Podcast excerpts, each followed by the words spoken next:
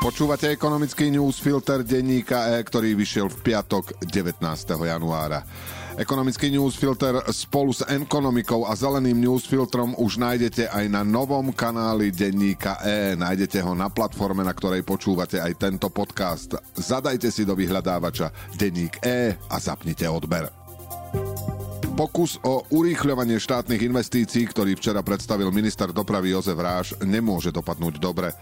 Je to podobná misia ako dokončenie diálnice do Košíc do roku 2010 alebo nájomné byty od Borisa Kolára za 200 eur mesačne. Všetko to znie dobre, lebo cieľ je správny, lenže prostriedky na jeho dosiahnutie nebudú fungovať. Dnešný ekonomický newsfilter má približne 1400 slov a pripravil ho pre vás Jan Kováč. Ja som Braňo Bezák.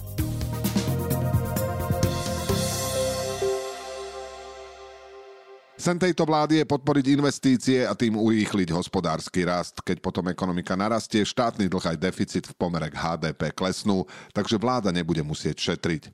Myslí si, že v ceste jej stoja mimovládky a odborníci.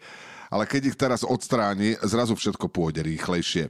Je to ilúzia, lebo príčiny pomalej výstavby na Slovensku sú úplne inde. Čo navrhuje minister dopravy?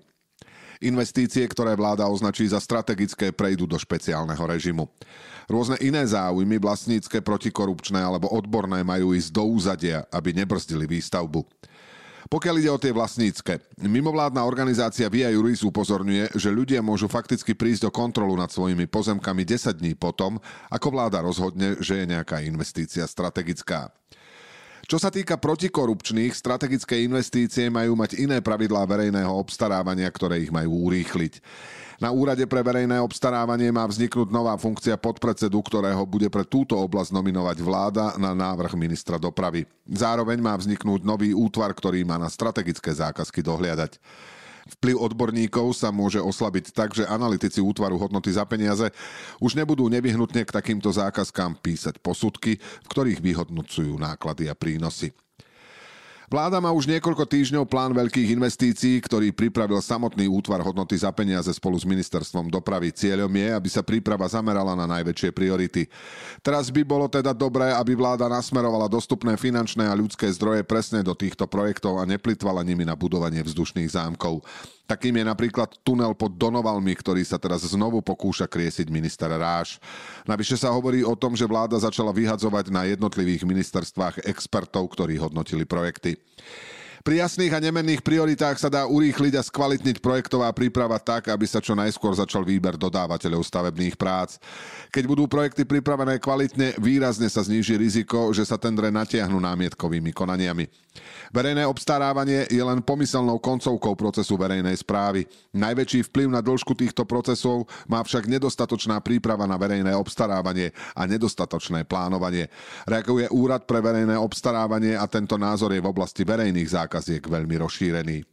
Vláda má pravdu v tom, že vlastnícke práva, transparentnosť a ekonomické analýzy projekty oddalujú. Tie však zároveň majú svoj význam a nie sú to hlavné dôvody. Tie sú na strane výkonnej moci. Vlna bankrotov, ktorá sa rozbehla na konci leta, zmietla aj legendárnu trenčianskú firmu Trans SK s 200 zamestnancami. Výrobca priemyselných sústruhov hovorí, že nezvládol drahé energie a stratu ukrajinského a ruského trhu. V tomto období to nie je ojedinelý prípad. Počet bankrotov bol v Lani najvyšší najmenej za 10 rokov. Situácia sa dramaticky zhoršila najmä v druhom pol roku. Nie je za tým jeden konkrétny dôvod, ale kombinácia viacerých. Máme za sebou tri turbulentné roky kríz, počas ktorých sa firmy museli postupne vyrovnať najskôr s prepadom objednávok po vypuknutí pandémie, následne so zdražovaním materiálov, energií a zrastom miest. Teraz sa im zase zvyšujú úrokové náklady a v mnohých odvetviach sa znížil dopyt.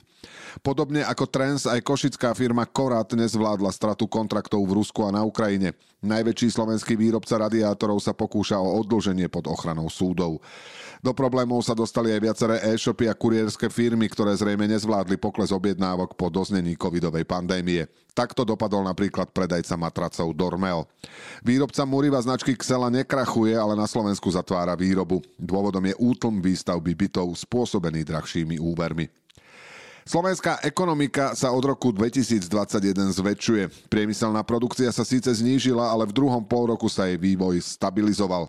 Stále rastie aj stavebníctvo a nezamestnanosť sa drží na historických minimách.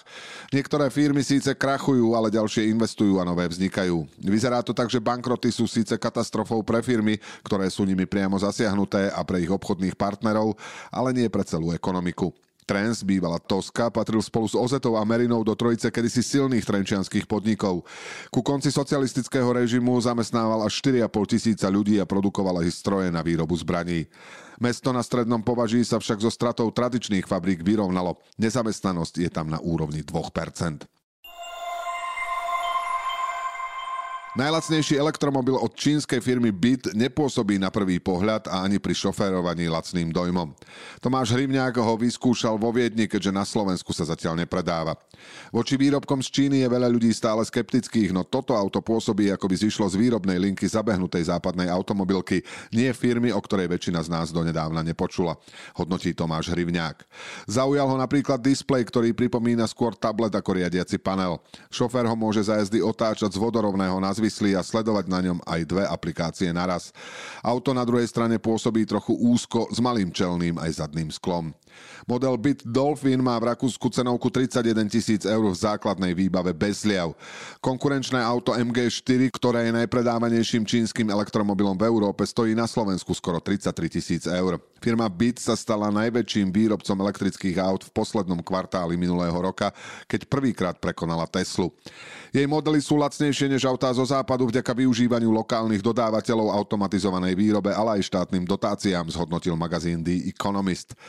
Európska komisia sa obáva, že čínske dotácie môžu kriviť férovú súťaž a ohrozovať európskych výrobcov a zvažuje zavedenie cieľ. Firma BIT vznikla v roku 1995 s cieľom vyrábať len batérie do elektroniky. V roku 2003 odkúpila malú automobilku, o ďalších 5 rokov už vyrobila prvé elektrické auto a v tom istom roku získala 230 miliónovú investíciu od známeho amerického miliardára Warrena Buffetta. Firme sa podarilo zdokonaliť batérie, ktoré tvoria 30 až 40% ceny elektromobilov. Dnes je byt druhým najväčším výrobcom litiovo-ionových batérií na svete. Firma si sama vyrába aj ďalšie komponenty napríklad sedadlá a polovodiče. Na rozdiel od Tesly sa zameriava viac na masový trh, napríklad sedan Bit Seal, ktorý konkuruje hlavne modelu 3 od Tesly či Volkswagenu ID3 stojí o 15% menej a pritom je to väčšie auto. A na záver v krátkosti tri správy o konci energetickej krízy. Globálne ceny plynu zostanú tento rok relatívne nízke vďaka vysokým zásobám a miernej zime, odhadla konzultačná firma Wood Mackenzie. Ceny LNG sa v Lani znížili o 58% a pokles pokračoval aj v prvej polovici januára. Vďaka novým plavidlám na prepravu NLG by mohol globálny trh čeliť nadmernej ponuke, očakáva firma. Slovenská vláda pokles cien plynu využila na zníženie dotácií, ktoré posiela dodávateľom energií, aby nezvyšovali ceny zraniteľným zákazníkom. Z celkového viac než miliardového balíka energetickej pomoci tým chce ušetriť 66 miliónov. Je to v poriadku, ak s tým dodávateľia súhlasili a nespôsobí im to straty. Problém môže vzniknúť, ak na plyne, ktorý nakupovali podľa platných pravidel štátnej regulácie, prerobia. Firmy zatiaľ nehovoria, že by za túto zmenu pravidel počas hry išli žalovať štát. Napríklad ZSE Energia však upozorňuje, že pre stabilitu energetického trhu je potrebná predvídateľnosť a stabilita regulačného prostredia. Slovensko bolo v Lani vďaka spusteniu tretieho bloku jadrovej elektrárne Mochovce opäť sebestačné vo výrobe elektriny. Prispel k tomu aj pokles spotreby v priemysle, ktorý bol zasiahnutý vysokými cenami. Začiatkom budúceho roka sa má do siete pripojiť aj štvrtý reaktor Mochoviec a postupne budú pribúdať nové slnečné a veterné elektrárne. Ani to však nemusí pokryť zvyšujúce sa nároky slovenských podnikov. Vláda by chcela oživiť výrobu v hlinikárniach Slovalko, ktoré boli pred energetickou krízou najväčším spotrebiteľom elektriny na Slovensku. Pri Košiciach sa stavia automobilka Volvo a pri Šuranoch chcú čínska firma Goshen a slovenský Inobat rozbehnúť výrobu batérií do elektrických aut. Ekonomický newsfilter dnes pre vás pripravil Jan Kováč. Do počutia v pondelok.